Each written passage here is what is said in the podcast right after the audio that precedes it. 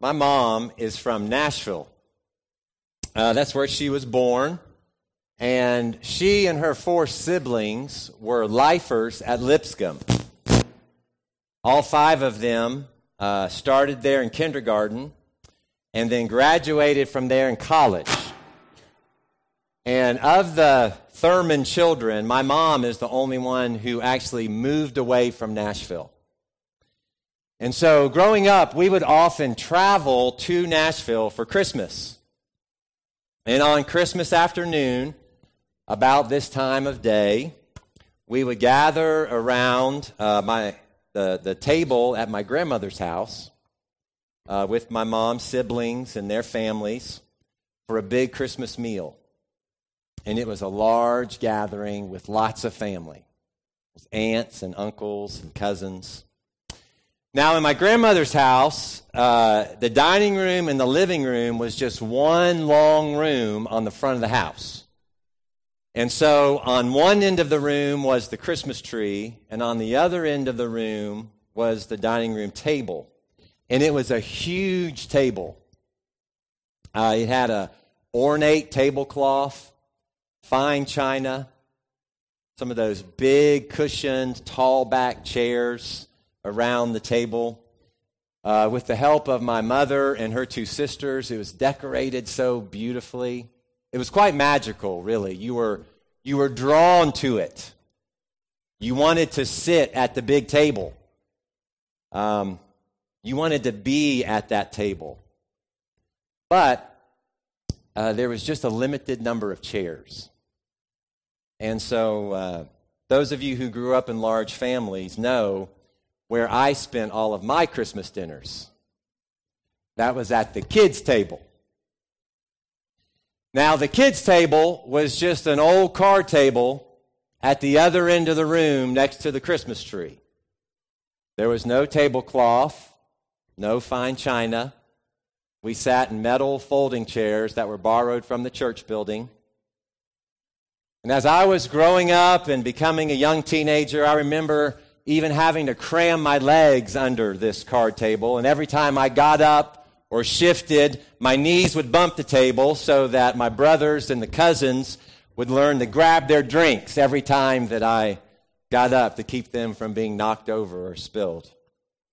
But I can remember, I can remember looking across the room at the family around the big table, eating, laughing, enjoying their meal together. As I sat uncomfortably around the card table with cousins who I only saw once a year. The big table had such an allure to it. However, I wasn't invited. It wasn't because they didn't love me. They weren't singling me out. There just wasn't room.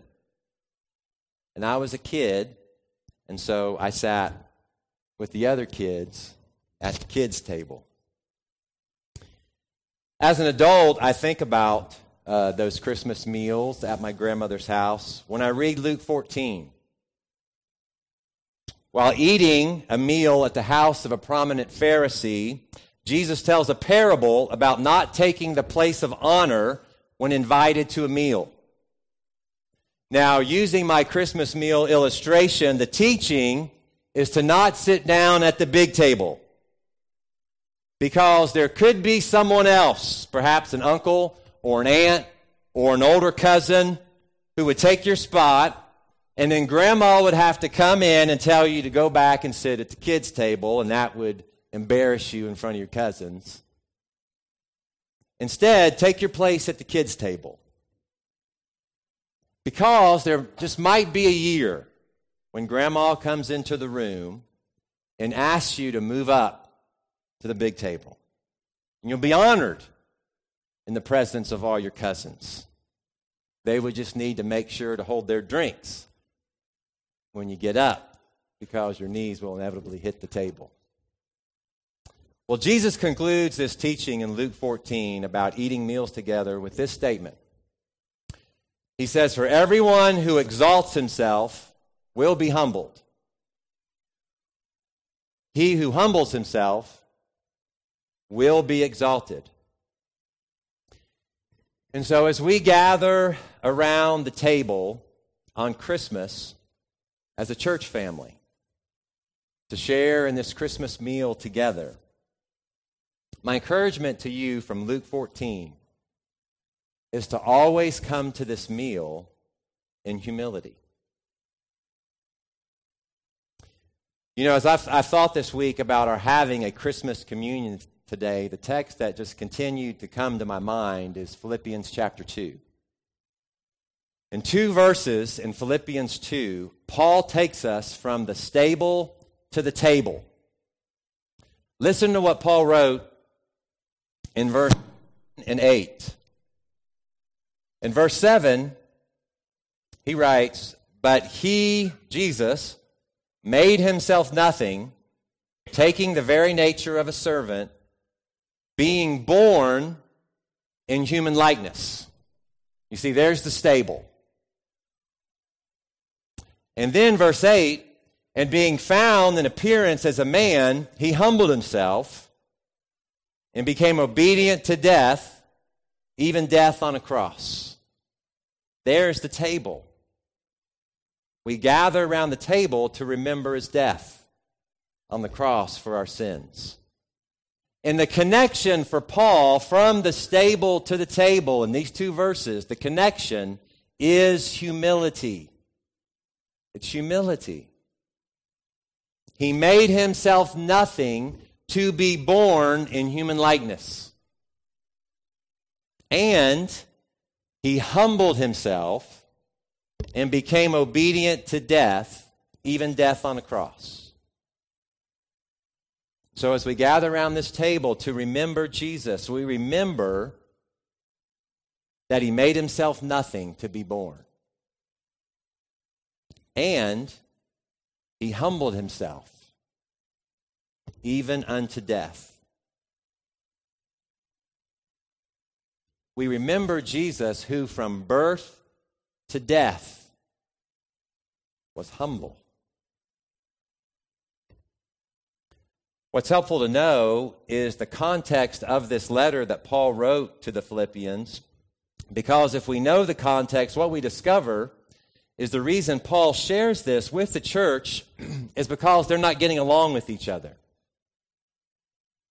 Surprise. There were struggles.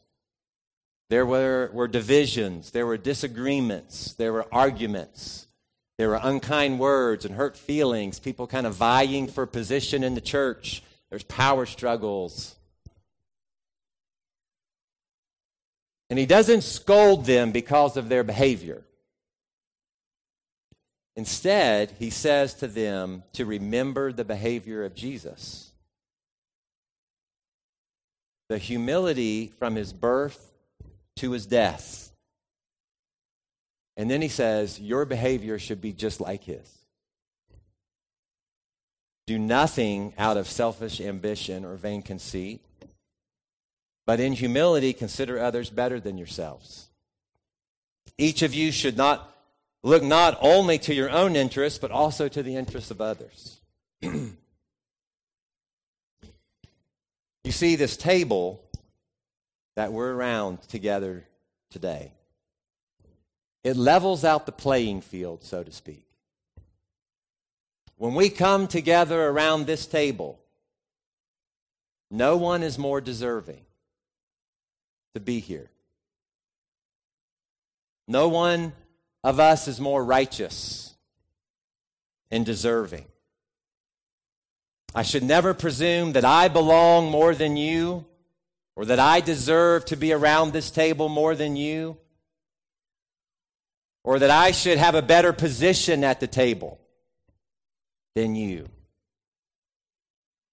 Because the only reason that I'm here at this table,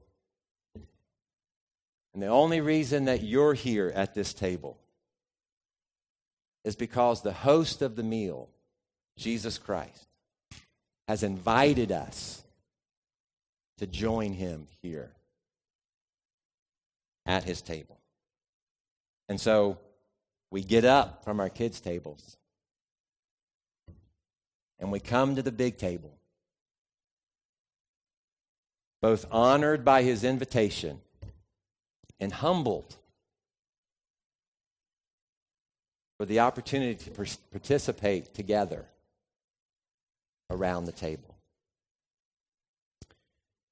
Today, we uh, have purposefully set the table and chairs like this reasons. First, Jesus Christ has invited you to join him at the big table. And so,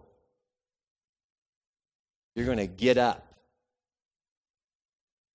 You're going to get up from your kids' tables, from your chairs, and you're going to join him at the big table. And then, second, we have literally, best as we can in this room, tried to gather around the table together. We wanted you to sense that you're around this table with the rest of the family. And there's no, no place of honor. No one is more deserving than another. Like everyone else, you're only here because He's invited you to join Him here. And so, let's come today and remember the behavior of Jesus, who was and is and always will be humble. From the stable to the table. The same Jesus who made himself nothing to be born and humbled himself even unto death on a cross is our humble host at this table.